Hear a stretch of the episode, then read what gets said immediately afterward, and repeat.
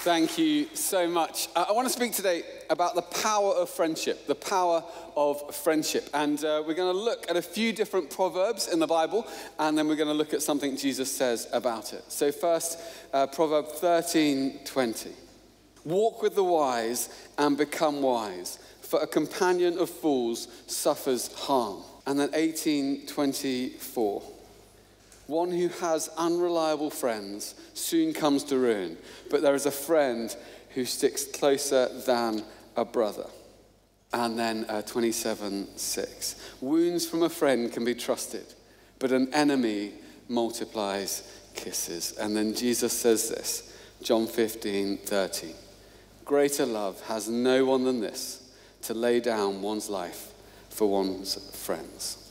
I want to speak today about the power of friendship. Friendship, of, friends and friendship is one of the chief joys of life. It's the kind of thing that gives meaning and purpose and fun to life, actually. And longing for friendship is almost like it's a key part of what it means to be human. In one sense, we were made for friendship. And over the years, I've met lots of people who uh, were, were, frustrated with their friends, who were annoyed with their friends, who felt they wish they could trade in some of their friends for new friends. But I've never met anyone who said they weren't interested in having great friendships in their life. We're hardwired to connect, to relate um, to interact, to find and enjoy friendship. And actually, studies show that the quality of the friendships in your life has a significant impact on your resilience, your ability to absorb pressure and stress. Uh, how you, well you cope with the unique challenges of both success and failure. And even on a physiological level, um, I was reading last week a meta study of 148 different independent medical studies,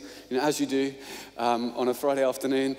And um, what their conclusion was that actually the quality of your friendships impacts your body on a cellular level to such an extent that it should be viewed on a par with whether you drink or don't drink or smoke or not smoke. It can increase your protection from disease, it can decrease the likelihood of you having an acute stress reaction to a situation, and it can also reduce the likelihood of you catching a cold. Although if you've got a cold this morning, it doesn't mean your friends are rubbish. Um, that's, just, that's just the way life works. And in, in these times of uncertainty and division and polarization, maybe the skill of keeping making and keeping friends has never been more vital, but it's also really challenged. I was fascinated to read uh, in the Times newspaper last week uh, this article, uh, All the Lonely People Are Men, a fifth have no friends. And actually, it was a study, uh, a, a, survey done by YouGov, that um, 18% of men um, who they surveyed said they didn't even have one close friend. Um, it was 12% for women. Uh, and that 44% uh, of men feel lonely sometimes or all the time. Uh, in the US, over the last two decades, the number of there's been a threefold increase in the number of people who say they don't have a close confidant, someone who they can trust and tell a secret to. So it feels like at a time when we most need great friendship, they're increasingly hard to find and to keep. Um, they're so important for life. Friends multiply joys and divide sorrows. When you get great news, the first thing you want to do is tell a friend. When you're going through a hard time, you want a friend right there beside you. And friendships also have this unique ability to affect change in the world. Some of the most extraordinary things that have ever been achieved, some of the most remarkable changes to our society have been achieved by groups of friends acting together. It might be what if the most significant thing, the most significant impact of your life, isn't an achievement you attain or a position you hold, but a friendship you forge? So, how do we do that? We're going to look at this now, look at this wisdom. Well, the first thing you see is that friendships are not neutral, they're highly influential. Uh, the writer of the proverb says, Walk with the wise and become wise. A companion of fools suffers harms. Uh, just a couple of weeks ago, I was asked to go in to speak to the sixth form of a large school in London. And the reason I was asked to go in and speak was that a number of friends at that sixth form had decided they wanted to run alpha for the people in that sixth form. And so they'd approached the headmaster, and the headmaster had said no and um, didn't think that was a good idea. So they went away, they thought about it, they came back and they said, Can we start a Christian union? And headmaster said, Okay, yep, that's fine. and now they're going to run Alpha in their Christian union. Um, so it's quite, quite inventive. And uh, this group of friends invited me in to speak about life and meaning and faith. And when I got to the end of my talk, I took a few questions. And one 17 year old girl said, I'd love to know what has been the greatest impact on your life your faith or your friends? And I thought that was a brilliant question, actually. And it was a really hard question to answer because friends are hugely influential in your life. The company you keep crafts your character. The people you spend your time with have a huge influence over how you spend your time. That's why people say, Show me your friends, and I'll show you your future. That's why it's thought that you might be the aggregate of your five closest friends. In some sense, you become who you befriend. Their good habits, their bad habits, and their values sort of rub off on you. Every friendship in your life waters some parts of your character and allows other parts of your character to wither. When I started at university, I was really keen to make a great group of friends really quickly. You know, when you change school or you change job or you, you move to a new city, you want to you wanna find your crew, you want to find your friends that you can hang out with. And at, at my college, there was one particularly super cool group of people. They're all in the second year and the third year. I was only a first year, but they're second and third years, and they kind of ruled the college. And I thought, wouldn't it be amazing if I kind of got into that group, that social network? And then one night in the first week in the college bar, I just bumped into them all and I started chatting to them and I managed to make them laugh. And it seemed like they liked me. And so they said, Steve, why don't you come to a nightclub with us? And I was walking off to this nightclub with them. I thought, this is amazing. I'm in the crew, the best possible crew. University is going to be epic. And, um, and we had a great time in the nightclub. There, there were some things about them that maybe I thought, oh, you know, they, speak a bit dismissively of people. They're a bit, there's something I'm not quite happy with. I was so excited to be with them, I didn't really care. And then, um, and then I, I got back after the nightclub, went to bed, and then early the next morning, there was like a knocking at my, um, my, my college room door. And I, I, knew, I just knew instinctively I'm in trouble and I don't know why. And it sounded like there was a very serious conversation going on outside the door. And so I kind of got out of bed, I got dressed as quick as I could. I opened the door, and there were all these senior people from my college in a little kind of semicircle around my door, and they all looked really angry and really upset. And I looked down, and there were seven empty fire extinguishers outside my door and just water everywhere. And they, they were like, well, this is very serious, Stephen. Um, it's very serious to, to let off a fire extinguisher if there's not a fire. And I was like, yes, it is. And, and they said, we're going to have to have an investigation and the consequences could be severe. And I said, okay. And I was thinking, this is like pretty much red handed. I'm stuck. I don't know what to say. And they say, well, how do you explain this? And I'd just woken up, I was thinking, think, Steve, think.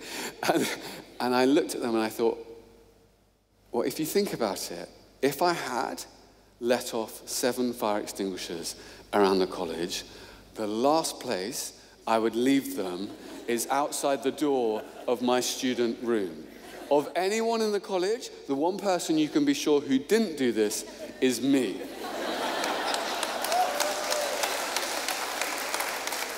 And in that moment, I realized two things. I realized, firstly, I should probably become a criminal defense barrister. And secondly, what I realized as I looked down at the fire extinguishers was this was that crew. This was like an initiation. They were like putting this on me as a way of kind of testing me whether I could be part of their crew. And I was like, I don't want to be part of this crew. I don't want to wake up with seven fire extinguishers outside my room every morning. And so quite quickly I realized if I was going to hang out with this crew, it would end badly for me. A companion of fools suffers harm. I thought, I've got to find some different friends. They might be cool, but I don't want to hang out with them. So I found some other people who, yes, they were cool, but they weren't so focused on becoming cool that they'd lost all their warmth. I focused on people who are a little bit wiser, who are a little bit kinder, who are a little bit more real and authentic. And some of those friends to this day are still my closest friends. It really matters who you spend your time with. It really matters that you walk with the wise. I was thinking about this because with Alpha starting, um, it's I've always been struck by how friendships form in the Alpha small group. You know, we have some food, we, we watch a film about an interesting aspect of life, and then you just you have an opportunity to discuss it in a group of 12 people just like you. And when you first come into that group, when I first ever came into an Alpha small group, you feel like I've got to put up a front a little bit. Because that's what we do all the time, you know, in work or on social media. We kind of put our best face forward, what we want the world to see. And then when I started to spend time in that small group, I realized actually, oh no, there's something different about this. Because people are actually genuinely interested in who I am. They actually genuinely want to listen to what I say. It feels like no questions out of bounds. It feels like I can almost think out loud in this group. And that's then a remarkable context for friendships to form. I mean, no one comes on Alpha to make friends, but it's amazing how when you come with a purpose to find out more about something or to think through things or because you are thinking about the area of purpose, you find friends almost without looking for them. I know a number of people who came on Alpha thinking, I do not have capacity for any more friends in my life. And then these extraordinary friendships form, these kind of authentic connections form in the small group because, because you're not there for that purpose. But it kind of happens by accident. Some of the most remarkable friendships in my life have almost happened by accident. So, how do we, how do we find those friends? How do we, in a busy city, it's interesting with social media and, and, the busyness of a city and mobility. I was chatting to my um, hairdresser yesterday. I've got an Italian barber, hopefully you can tell. And, um, and I was chatting to him yesterday and I was saying, you know, how do you find it, you know, having moved to London? He said, well, it's interesting you say that. He said, I've been in London seven years. And I still don't think I have a close friend in this city. This super cool guy, 24 years old. So I just, just don't think I found close friends like that. Like life's too busy. I'm working hard and then I'm moving around quite a lot. And I kind of left all my good friends in Bari on the coast of Italy. It's so interesting. I invited him to come to Alpha. Um, you know, partly, yeah, because I'd love him to, you know, discover and develop a relationship with Jesus Christ, but actually because it would be amazing if he made some real friendships like people make in those small groups. Um, he's thinking about it. He can't come this week because he's got to go and watch a Champions League game in Barcelona, as you do. But, he's, but hopefully he might be able to come next week. And I might even get a free haircut out of it. We'll see. So, um, so, so, so, but how do you, in a busy city, how do you do it? You know, when, you know, some people say the most number of people you can know is 150. Above that, on a cognitive level, it just becomes a little bit complicated. And all of us kind of have thousands, thousands of people we, we know through social media. We're meeting new people all the time. We don't lose any of our old friendships because they can always stay in touch. It's like, it's almost like our capacity for friendship is stretched to the limit. We have more friendships than ever before, but they've all become a little bit thinner. Like we don't get to where we might want to go. Well, you know, friendships aren't just a nice and fuzzy thing to have. They're filled with dynamic potential. The friendships in your life aren't just shock absorbers that help you, they're springboards that help you to discover your purpose. I never realized when I first moved to London, 22 years old, how significant friends would be. I never realized the potential of friends to have an impact on me through my life. How by kind of hanging out together and doing things together and having the same kind of passions and wanting the same things, this it would create the remarkable opportunity for things to be created and ideas to be birthed and um, things to happen. But you might say, well, that's all nice. That's okay. Great for you, Steve, that you've got great friends. What about me? I have moved to London in the last couple of years. It's hard. People are busy. Talk on the tube, they think you're mad. Where, where do I connect? Where do I find these great friends? But this is an interesting thing about these uh, proverbs. Uh, an unreliable friend comes to ruin, but there's a friend that sticks closer than a brother. Lots of people describe friendship as being side by side. So, generally speaking, if, if, if you've got an enemy or a competitor, you stand facing them because you don't trust them and you stand quite far away. Like you kind of keep your distance, but you want to keep an eye on them because you don't really trust them. Now, someone you'd like to be a lover, someone you're romantically interested in, you tend to stand really close to them and you face them because you're captivated by them. And the way you kind of advance that relationship is you, you kind of talk about each other all the time and you say, you know, quite like to go out with you. And they're like, why? Fishing for compliments because you're beautiful and, you know, I love all these things about you. And you're like, oh, that's nice. And then the relationship gradually develops. That's kind of how it, how it works. But you're definitely facing each other. It doesn't quite work that way with friendships. Like if you go up to someone today and you say, quite like to be your friend. and they say, why? So just think you're really cool. Like everything about you.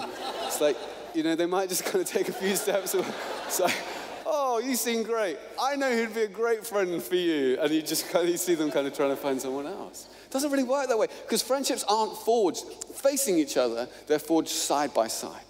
You stand side by side with a friend in a common enterprise for a common purpose, looking for a common endeavor. You see the world the same way. You have the same passions. You long to see the same things come to pass. And almost as you're doing that side by side, the friendship starts to be generated and starts to form, often without you realizing it.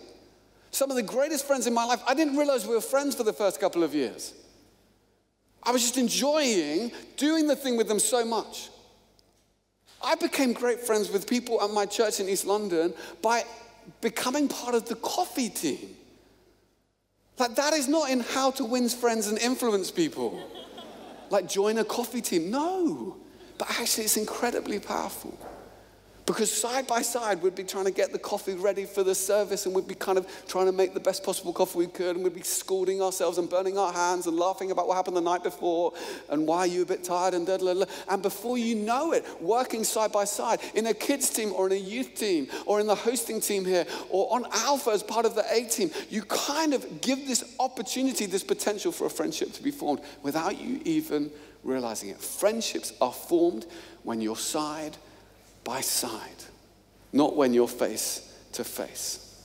But then sometimes, some of you might be sitting there thinking, well, when I heard the Proverbs, you know, faith is a friend, you know, we, sticks closer than brother, you know, wise. And then you're like going through your friends in your head. You're thinking, no, no, no. You're kind of marking them out of 10. You're saying, you're a four, you're not very wise, you're really unreliable, you're flakier than a croissant. That's not good. You know, you're, you're just going through them saying, like, no, no, no, no, no, no, no. That's not why it's in the Bible, so you can, so you can mark all your friends out of 10. Sorry if that was what you were hoping to do. Eject some. You might wish you had better friends. But the fastest way to find great friends is to be a great friend. To be the friend you wished you had. To be encouraging.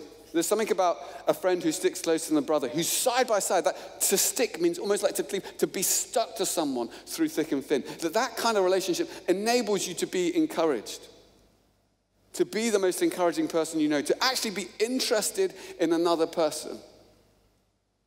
Doesn't work. You see, none of my friends are interested in me.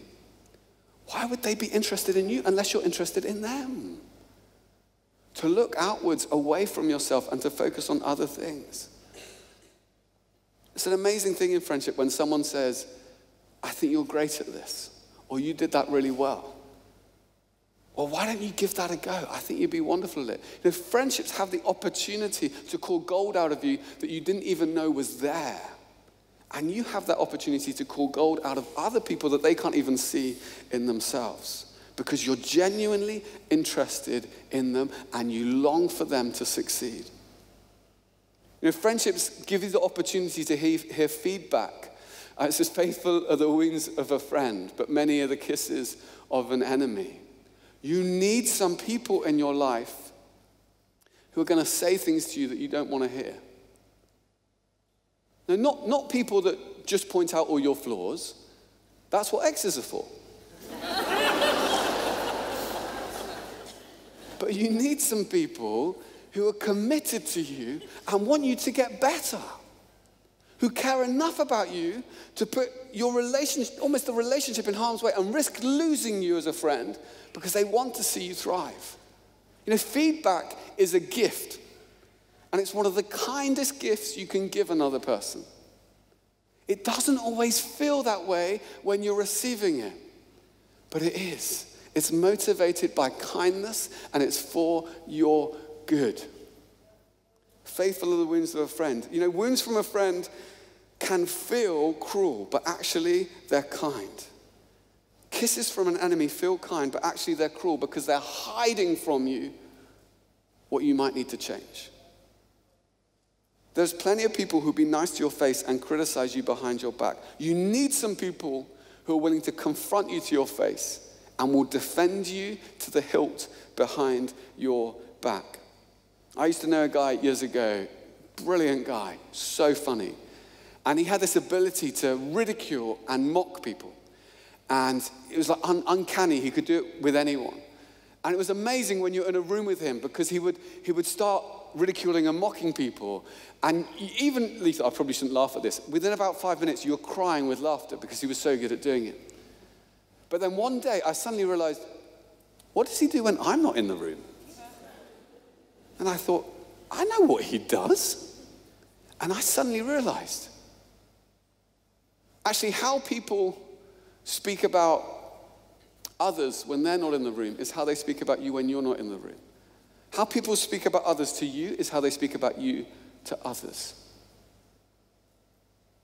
You want to find great friends? Speak well of people. When you speak well of people who aren't in the room, you build trust with people who are in the room. Because they know you're not going to speak poorly about them behind your back. That really makes a difference. And then, great friends, you know, if you want to find great friends, stand firm with those who are near you, who are close to you. Lots of people want to be around you when things are going well, but it's hard to know if they're really for you or if they just like the view from where you are. But when you hit a few rocky patches, when you're in the midst of the battles, you, you start to work out who your real friends are, and sometimes you're surprised. Sometimes it's not the people you expected. Sometimes you realize, oh, I've actually got more friends than I thought. You know, even a text message from a friend on a difficult day is sometimes worth more than precious gems. And you can be that for someone else as well. Because success brings many companions, but failure filters your friends. You find who's really there for you, and you can be there for someone else. But it's not easy. I mean, that's the challenge of friendship, isn't it? That we, we long for it on a deep level, but we also are a bit worried about it because we, we know how much it costs us. We know that friendships cost us our independence, they cost us some of our freedom, but I tell you, that is a price that's worth paying. You know, when life gets busy, when we move around a lot, when work is hectic, you need people in your life who are there for you. You know, friendship is powerful, but where do we get the power to forge great friendships? Well, in John 15, Jesus said, Greater love has no one than this, that he laid down his life for his friends. And I don't know about you, I find that an extraordinary thing for Jesus to say. That Jesus would lay down his life for me as a friend before I was even aware that he existed.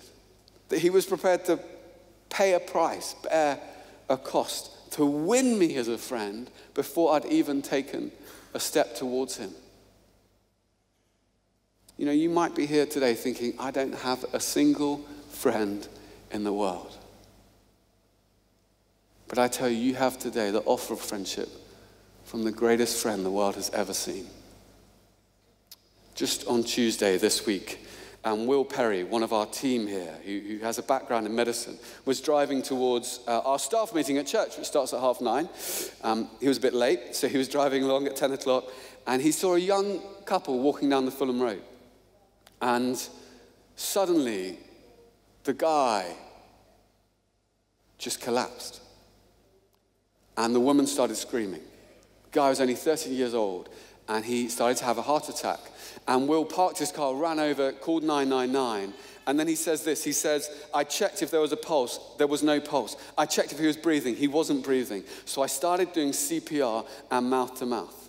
The first compression cracked a rib. I had to jam open his mouth to breathe in. Another guy came along and helped, and we did CPR and mouth to mouth together for seven minutes. It seemed like forever. After seven minutes, he suddenly started breathing. Like life came back into his body. He threw up. I was just relieved, though, that he was breathing. Then the ambulance crew arrived and they shocked him with a defibrillator. And within a few minutes, he was sitting on the back of the ambulance, looking around, asking why his shirt was ripped. Alive. Alive. Just want you to put yourself in the shoes of that guy for a moment. You come round, you're wondering what's happened. And someone says to you, Oh, there was someone who came and did CPR, did mouth to mouth for seven minutes. Wouldn't you want to know a bit about him? Wouldn't you want to find out who he is? Why he does what he does? To thank him for what he'd done for you. You know, before you knew anything about Jesus, he treated you like the greatest friend the world has ever seen. Jesus was prepared to stick closer to you than anyone else, than any brother, so close that he took all our sin, our shame in his body. Anything that would get in the way of friendship with God, he took. He didn't just comfort you, he bore wounds for you. He was prepared to risk even friendship with God that he'd had before all time to find friendship with you. All that before you even knew who he was.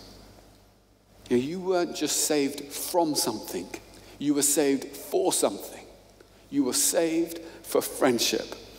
When you see that Jesus came to make you his friend, that though he was before all time and created all things, that he came to make you his friend. Kind of electrifies your soul. It kind of breathes new breath into your lungs. It kind of reanimates your spirit and your body. He came to make me his friend. And then you realize the kindest, the most generous, the most wonderful thing you could ever do for a friend, for any of your friends, is to say, Come and see, come and meet this person who loves you before you even knew him who extends the offer of friendship to you, though you have never met him, and who longs to empower you by his Spirit so that you might live a life filled with dynamic, life changing, and great friendships. In Jesus' name, amen.